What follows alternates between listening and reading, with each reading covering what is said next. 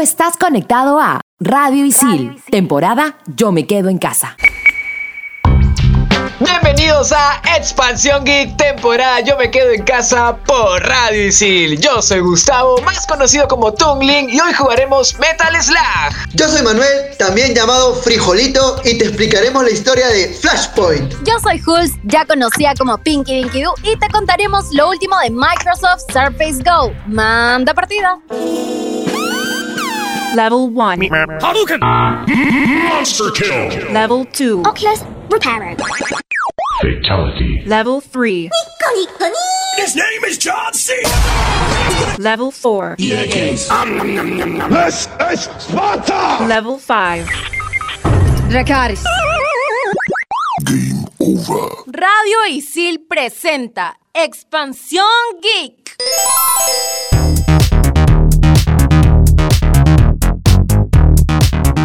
Slug es una serie de videojuegos de tipo Run and Gun, lanzado en 1996, inicialmente para las arcade Neo Geo y para las consolas de juegos creadas por SNK. Considerado por muchos uno de los mejores juegos de las arcades debido a su sentido del humor y su animación hecha a mano. En la saga principal del juego, conformado por los títulos Metal Slug Super Vehicle 001, Metal Slug 2 y Metal Slug 3, nos cuentan sobre la guerra entre el ejército regular y el ejército rebelde, el cual está liderado por el general Donald Morden. Apartándonos un poco de la saga original donde el enemigo era el general Morden, en posteriores juegos se enfrentan a alienígenas sobre la Tierra, así como varias otras amenazas sobrenaturales como yetis, zombies, cangrejos gigantes, momias, entre otras. A decir verdad, los juegos lanzados posteriormente no tuvieron tanto éxito. Según la crítica, se había convertido en un juego comercial. Las entregas han sido también adaptadas a diferentes consolas, tales como la PlayStation, Game Boy Advance, PlayStation 2, Xbox, iPhone, Nintendo DS y PlayStation Portable. Las últimas noticias sobre esta franquicia son acerca del Metal Slug Code J, la nueva entrega realizada por Team Studio y SNK, que mantienen la estética del juego original, solo que con un aspecto visual mucho más moderno. Cabe resaltar que tendrá la misma dinámica que el juego de arcade. En el final del tráiler podemos ver que el personaje, Marco Rossi, puede moverse en el espacio con mayor profundidad y puede interactuar con otros personajes. Por otra parte, también tendremos una versión nueva para dispositivos móviles. Esperamos con ansias ambos estrenos. Expansión Geek.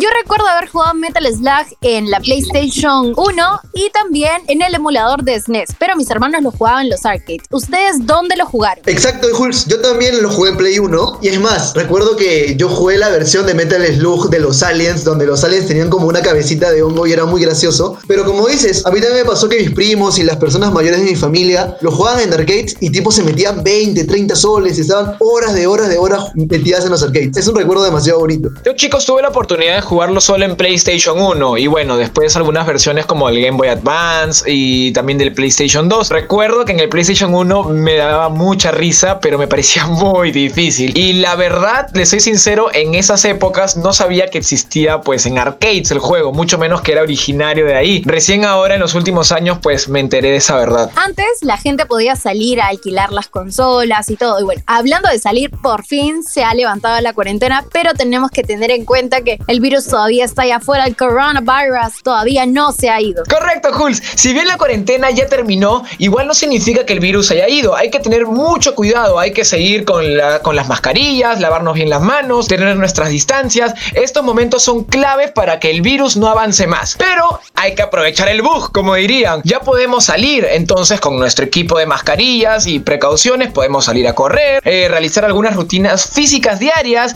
entre otras. Por ejemplo, yo no salgo de mi casa hace mil años, recién voy a ver la luz del sol y creo que por lo menos aprovecharé en comprar algo. Exacto, Gus. Ahora tenemos la oportunidad de salir y hacer actividades físicas, pero mantener el metro de distancia y siempre con la mascarilla puesta. Si de repente nos incomodamos por el tema del tapabocas y no puede respirar bien, hay que tener en cuenta que podemos no usarlo, pero cuando nos cruzamos con una persona hay que ponérnoslo. Así evitamos la curva de contagio. Recuerda que estás aquí en Expansión Geek, temporada Yo me quedo en casa por Radio y sí.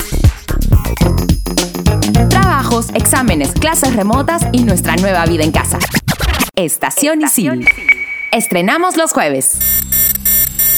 Estos son los archivos G1223.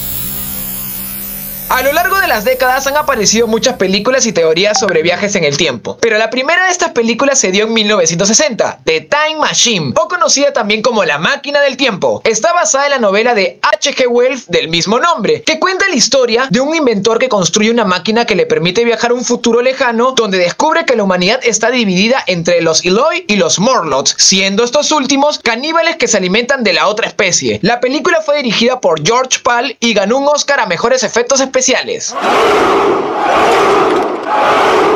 Expansión Geek.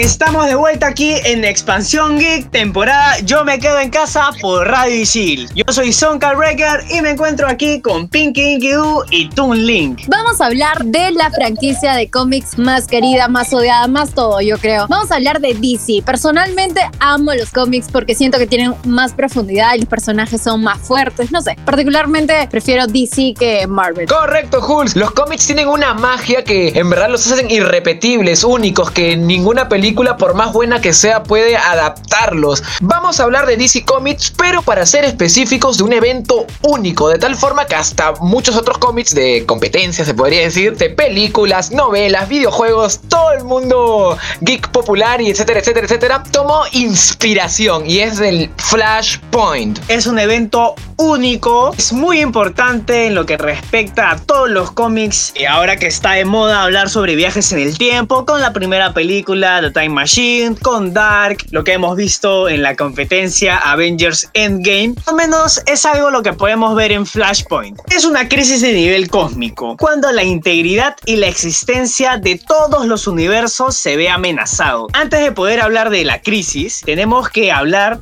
de lo que es el pan con mango de todo el multiverso de DC Comics. En realidad es un poco difícil de seguir, pero aquí estamos nosotros para simplificarlo. En de Plata conocimos a Barry Allen, el segundo Flash. Era muy fanático de un cómic Flash justamente de Jay Garrick. Es hasta The Flash número 123, el Flash de dos mundos, donde se da origen al multiverso. Aquí Barry descubre que las historietas que leyó en realidad sí existieron, pero en un universo paralelo. Ambos universos, el de Jay Garrick y el de Barry Allen, ocupan el mismo espacio virtual, pero están separados porque vibran a diferentes frecuencias. A raíz de este cómic, DC fue adquiriendo derechos de personajes de otras editoriales y los fue ubicando en distintas tierras. Pero lo malo fue que los cruces entre universos se fueron haciendo indiscriminadamente. Todo terminó por ser una mezcolanza que confundía a los lectores, inclusive hasta los más veteranos. Y gracias a toda esta mezcolanza que hicieron, pues, el pan con, con huevo, ceviche y todo, crearon Flashpoint. Vamos a decirle que es una reestructuración del universo DC, pero cabe recordar que no es la primera reestructuración. Una de las primeras fue Crisis en Tierras Infinitas. El inicio de Flashpoint es cuando Barry se despierta súper ido, súper desubicado, se levanta y se da cuenta que su mamá está viva, que nunca conoció a Iris West y mágicamente ya no es Flash. Exacto, en este mundo, digamos, desconocido para nuestro Barry Allen, no existe la Liga de la Justicia, Superman nunca fue criado por los Kent, Sin Colt es el mayor héroe de Central City y bueno, está fundido, el mundo está en una guerra entre Themyscira y Atlantis. Correcto, chicos, es un mundo caótico. Eh, Barry llega, como dice Hulz, y bueno, muy aparte la sorpresa de que su madre está viva y eso lo emocionó mucho, se da cuenta que tiene como que ataques, como que empieza a recordar otra infancia, como si tuviera otros recuerdos. Va a buscar a su mejor amigo Bruce Wayne, pero se da con la increíble sorpresa que Bruce Wayne no está y es Thomas Wayne, el papá de Bruce. Entonces aquí es donde el papá Thomas Wayne es quien toma el lugar de, de Batman, ya no Bruce. Correcto. Y fue tan querido por los fans ese personaje de Batman con Thomas Wayne que le hicieron hasta un, un cómic propio para explicar ese, ese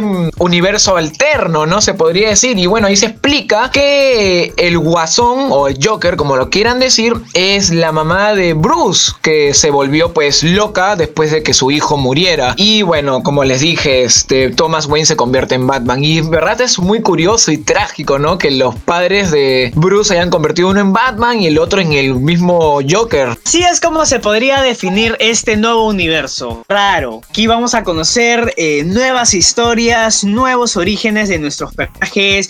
Algunos existen, algunos ya no. Algunos existen, pero no como los conocemos. Eh, después de eh, intentar solucionar la guerra entre Wonder Woman y Aquaman, Flash encuentra con su enemigo Reverse Flash, que es el asesino de su madre. Sabemos que la madre de Barry Allen muere cuando él era muy pequeño. Entonces, por accidente, él viaja al pasado al momento de asesinato de su madre. Al momento de evitar la muerte de su madre, se crea una línea temporal, se crea un universo paralelo donde él no es Flash. Sí podríamos decir que el origen de sus poderes es justamente la muerte de su madre. Es un evento súper importante en su vida. Tú mismo lo has dicho, Adrián, este cómic es bastante importante, es bastante crucial eh, en la historia de Flash porque explica por qué un héroe que puede viajar a través del tiempo no utiliza esta capacidad para resolver los problemas actuales. Ya lo, lo hemos estado mencionando, ¿no? Por intentar salvar a su madre, pues ha generado consecuencias. Pero más que eso es una historia bastante interesante, es increíble, es sorprendente cómo esta pudo determinar el desarrollo del multiverso de DC. Ha sido en verdad un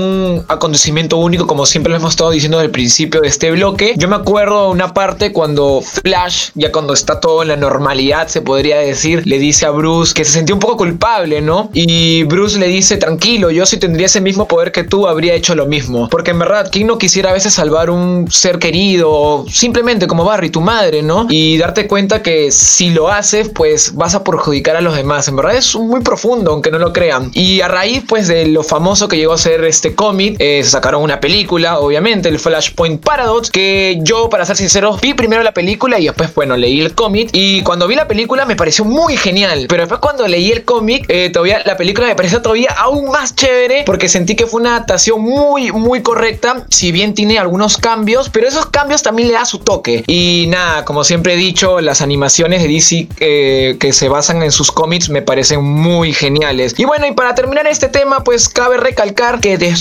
del Flashpoint empieza el, los nuevos 52, que es como que un reboot, se podría decir, de todo el, el mundo de DC y se conocen nuevas historias. E hicieron esta estrategia para que las personas otra vez empezaran a leer cómics y los personajes que eran un poco, ¿cómo se podría decir? ñoños o antiguos, se modernizaran un poco. Por ejemplo, en los nuevos 52 se le hace justicia a Aquaman y ahora sí queda como un personaje que no le da risa como lo hacían antiguamente. Creo que al final ya estábamos adelantándonos que Adrián iba a mencionar cuáles son los volúmenes para que puedan leer este Flashpoint. Justamente eso es lo que voy a mencionar ahora. Ya lo hemos ido mencionando, de repente no se ha entendido del todo. Es una historia bastante compleja y no solamente por el evento en sí, sino también por todo lo que conlleva, por las historias alternas que vemos de personajes ya conocidos. Para poder entender mucho mejor lo que es el evento importantísimo de Flashpoint, hay algunos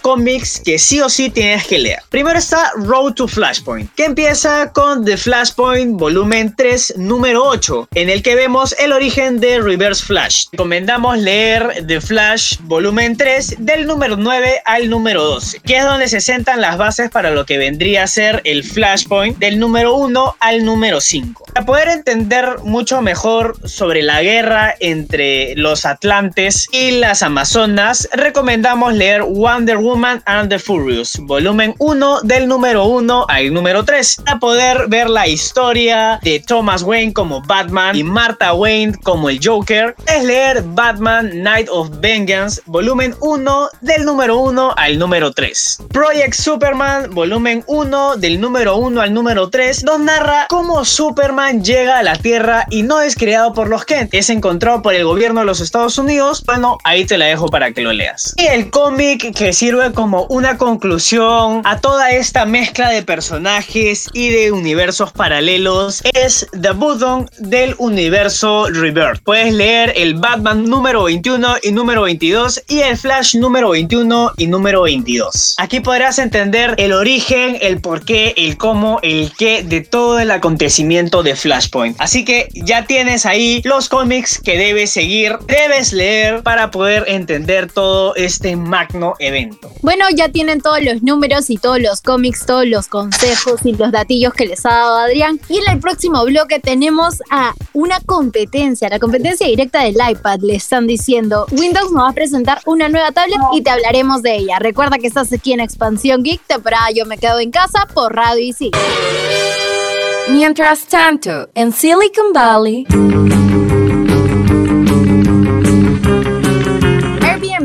permitirá que algunos huéspedes reserven casas para detener las fiestas. La compañía de alquiler de domicilios con sede en San Francisco comenzó a incentivar los esfuerzos para prohibir las fiestas, debido a que en noviembre pasado hubo un asesinato a tiros durante una reunión no autorizada en una casa de Airbnb en Orinda, California. Es por eso que han tomado la decisión, como parte de un esfuerzo continuo, que los huéspedes menores de 25 años con menos de tres comentarios positivos no podrán reservar casas en su zona.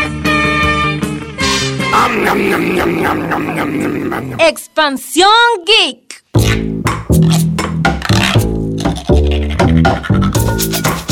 La Surface Go 2 entra a la competencia contra el iPad, arriesgando el todo por el todo con una estrategia basada en potenciar los pequeños detalles de sus modelos anteriores. Lo cierto es que parece que le está funcionando, porque ya de salida varios portales le están tildando como la mejor experiencia en tablet con Windows que podrás encontrar. Microsoft comercializa la tablet en varias configuraciones de hardware, comenzando con una versión base compuesta por un procesador Intel Pentium con 4 GB de memoria RAM y 64 GB de capacidad de almacenamiento, algo limitado por un uso laboral, pero más que suficiente para el entretenimiento. Subiendo un escalón, tal vez la principal novedad es la posibilidad de elegir un procesador Intel Core M3. Es la primera vez que esta serie incluye una CPU Core. La mejora de rendimiento general puede alcanzar un 64% frente a la generación anterior y con ello realizar fluidamente todo tipo de tareas. La nueva tablet incorpora una pantalla de 10,5 pulgadas llegando a una resolución nativa de hasta 1920 x 1280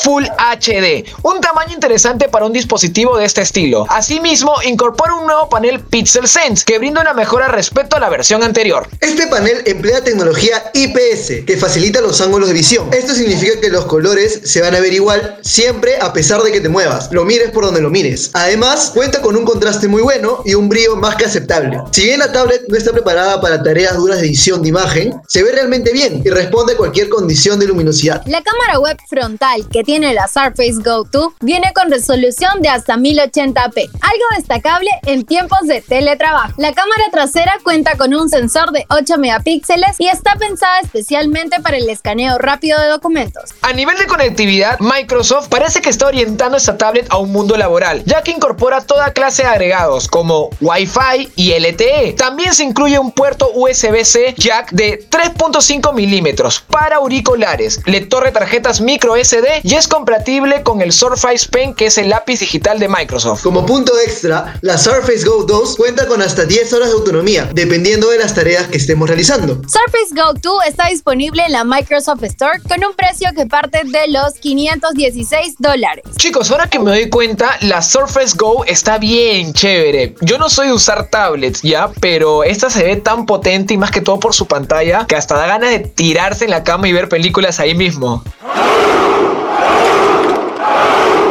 Expansión Geek. Así es, Gus, como tú mismo lo dices, podemos aprovechar esta tablet para maratonear series y para ver bastantes películas. Justamente es una película la recomendación de esta semana, Wonder Woman. Para los que no sepan, y creo yo que es un delito no saber quién es esta mujer, la película cuenta la historia de Diana Prince dentro del contexto de la Primera Guerra Mundial. En su isla se encuentra con Street Trevor, un piloto y espía de la fuerza estadounidense que le explica la devastación que está pasando y cómo ella forma parte de esta batalla. ¿Por qué verla? ¿Por qué ver esta película? Bueno, es una película que se encargó de salvar el universo cinematográfico de DC y no solo eso, fue la imagen de la Mujer Maravilla la que sirvió de inspiración para fortalecer el empoderamiento femenino dentro de nuestra sociedad. La puedes encontrar en Netflix y HBO Max y es más, aprovecha, aproveche casero que sigue dentro del top 10 de lo más visto en Netflix. Yo soy Adrián, más conocido en el mundo mundo de los videojuegos como Soul Breaker, ten cuidado con jugar con los viajes en el tiempo porque puedes crear un universo paralelo. Yo soy Manuel y recuerden no perder de vista a Metal Slug porque el juego promete revivir tus años maravillosos. Yo soy Hulz y ya tienes una nueva opción para ver en Netflix, Wonder Woman. Yo soy Gustavo, más conocido como Tungling, y sigo insistiendo que la nueva tablet Surface Go 2 está buenísima. Esperamos que hayan disfrutado del programa y nosotros somos Expansión Geek en temporada Yo me quedo en casa por Radio Isil. Me voy a jugar Dota, chao. Hasta siempre, compañero. ¡Búngara! Tú no has visto nada.